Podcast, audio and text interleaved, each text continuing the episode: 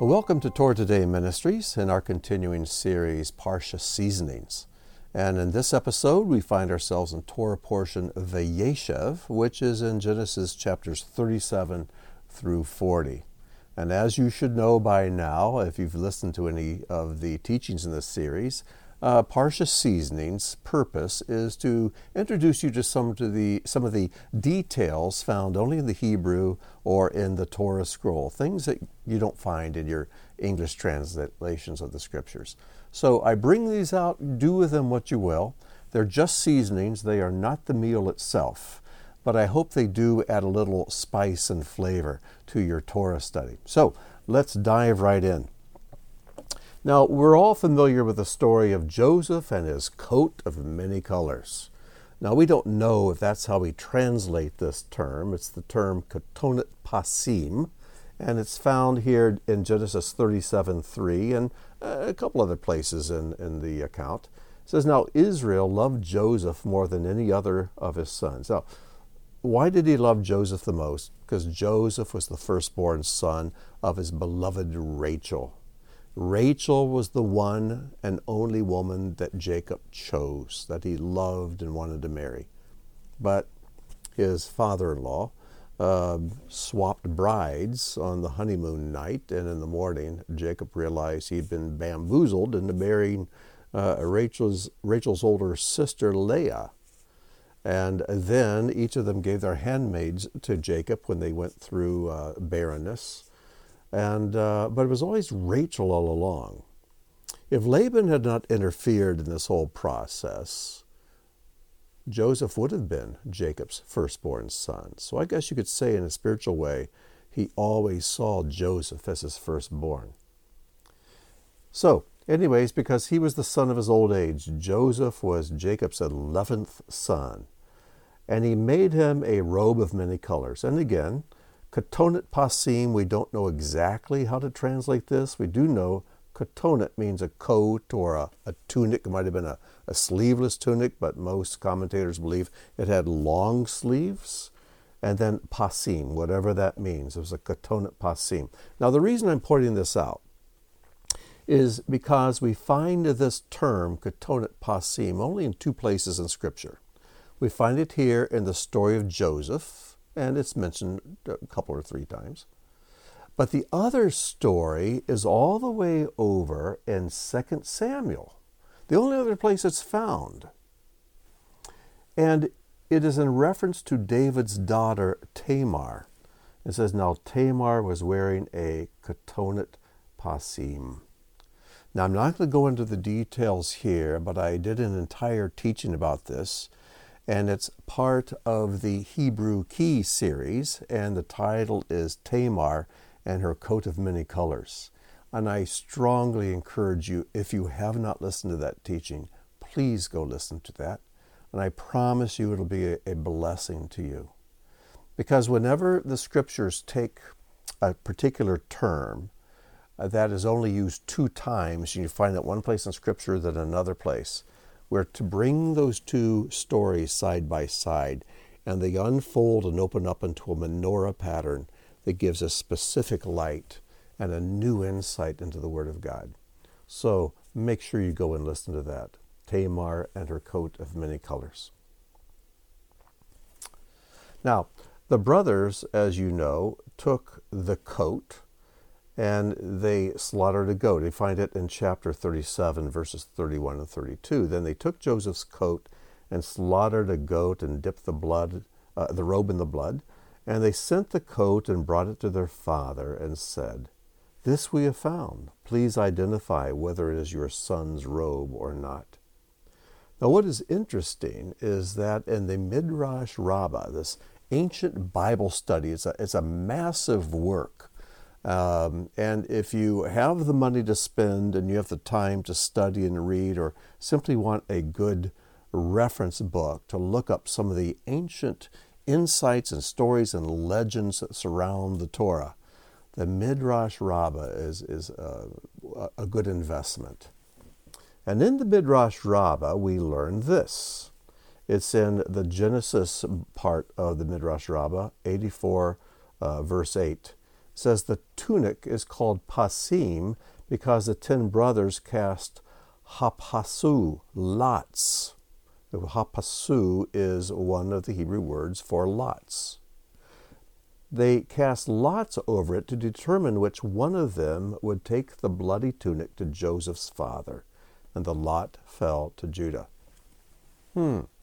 Can you remember someone else in Scripture where they took his garment and they cast lots for it? Yeah, it's Yeshua. This was prophesied in Psalm 22, then it was fulfilled in the Gospel. And what's interesting, you only cast lots over someone's clothing if that person is dead or going to die. And so they looked on Joseph as if he was a dead man already, at least dead to their father Jacob. So in the Midrash Rabbah, we find this messianic hint to what is going to happen to Yeshua himself. So I thought that was worth sharing with you.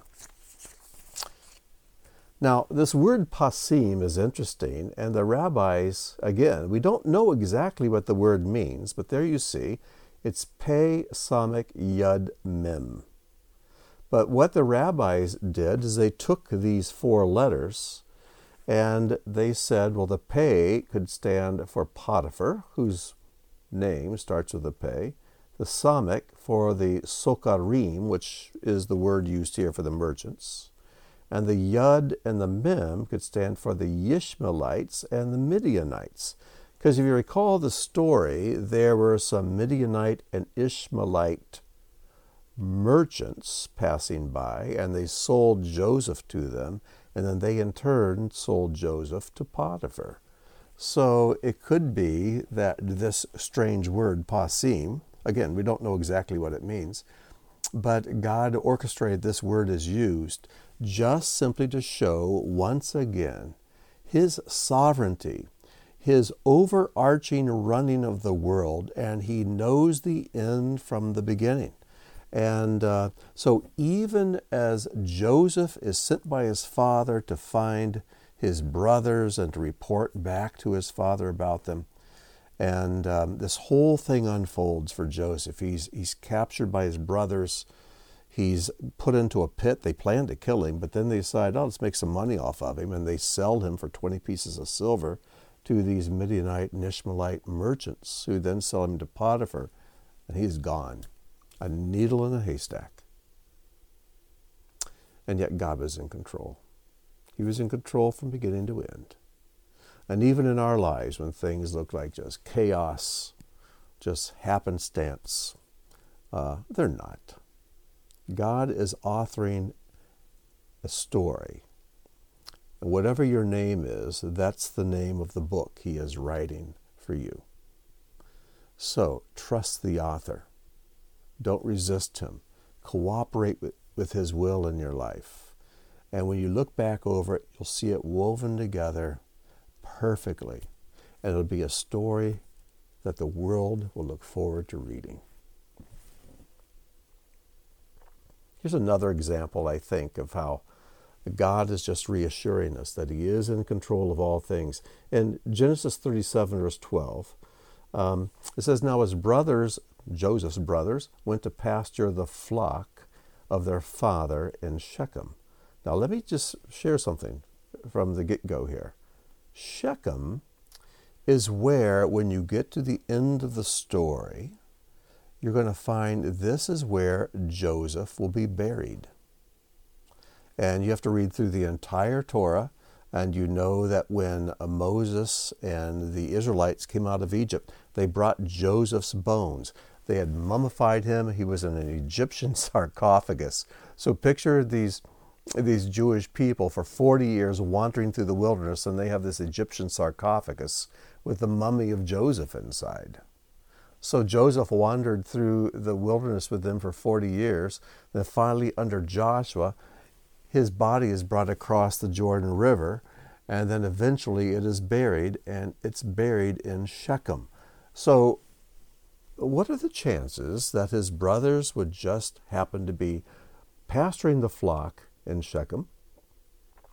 And this is the place where Joseph is going to be buried. We find the end of the story tucked right in here into the beginning of the story. Now, the phrase the flock is et zone. Zone means flock, and et is a word we don't translate really. Um, it's a, a word that points to the direct object of a sentence. And it's spelled Aleph Tav, which are the first and last letters of the Hebrew alphabet. And in last week's Torah portion, we, we looked at these. And uh, they're the equivalent of the Greek Alpha and Omega. But in the Torah scroll, as you can see here, this word, et, has a dot over each letter. These are not vowel markings. It's just the way the Torah scroll is written. So every Torah scroll in this verse over this word, you find these two dots. No one knows why. But to me, it's just a hint of God saying, the Alpha and the Omega, the Aleph and the Tav, He's present. Even when everything in Joseph's life looks like it's going to fall to chaos, God's reminding us, I know the end from the beginning. I have a plan. I'm going to use Joseph to save the world. And Joseph did. Now, this is something that's interesting. I, I, find this fascinating. It also points to the brilliance of the, the rabbis of old and how thoroughly they knew the Torah and the Word of God. In Genesis 40 16, this is the story of when Joseph interprets the dreams of the, the baker and the cupbearer. And it says, When the chief baker saw that the interpretation was favorable for the, the cupbearer's dream, he said to Joseph, Indeed, I had a dream. Now, the word that's translated indeed is the word off, aleph pay. Um, and we can translate this, uh, the, the, King James says, Yea, I had a dream. Uh, uh, it could be translated truly. Some people do that. That's not a very good translation, or, or verily, or hey, you know what? I had a dream. Uh, off is um, a Hebrew word that that I just translate indeed. It's just a an exclamation to begin a statement. Now we find God through the scriptures often beginning a conversation or a statement with the word off or the words off ani, indeed I, as he goes on. And God can do this. But whenever we find an individual other than God in the scriptures beginning a statement with the word off or off ani, indeed I, it's always a wicked person every single time. So here are four examples. Believe it or not, the serpent in Genesis 3 1 began his conversation with the word off. When he said to Eve, Indeed, off did God actually say you should not eat of any tree of the garden? And we know the Satan, uh, the serpent, uh, who was Satan, was wicked. And then the baker here, and I'm not going to get into here, but you can listen to other teachings I've done on this Torah portion. And we look into this baker, and we do see that he, there, there are plenty of hints given that he was a bad guy. He was a wicked man. And Pharaoh discovered this, and that's why he was executed whereas the cupbearer was restored to his position serving Pharaoh. And then Korah. Remember Korah's rebellion? The, the ground opened up and swallowed him up. Korah was also, uh, though he appeared godly, and I think he had incredible potential to be a godly man and a leader in Israel, he was wicked. He had a, a, a wicked heart. And in Numbers 16:14 he says, "Off, indeed you have not brought us into the land flowing with milk and honey, Moses, nor given us inheritance of fields." So he's accusing Moses. And then of course the great villain in the scriptures is Haman. And in Esther 5:12 says then Haman said, "Off, even Queen Esther let no one but me come with the king to the feast she prepared." So um, there you go. These are the four places where an individual other than God begins a conversation with the word off, and they were all bad guys. You know, when a human being begins a statement with this, indeed, I, and they start to proclaim something or to question something or to pronounce something, we need to be very careful, very careful. But when God says, off, indeed, He is the one who is the I am, the one who is I am as I am. He can get away with it because he's perfect. And he doesn't boast, he just states truth.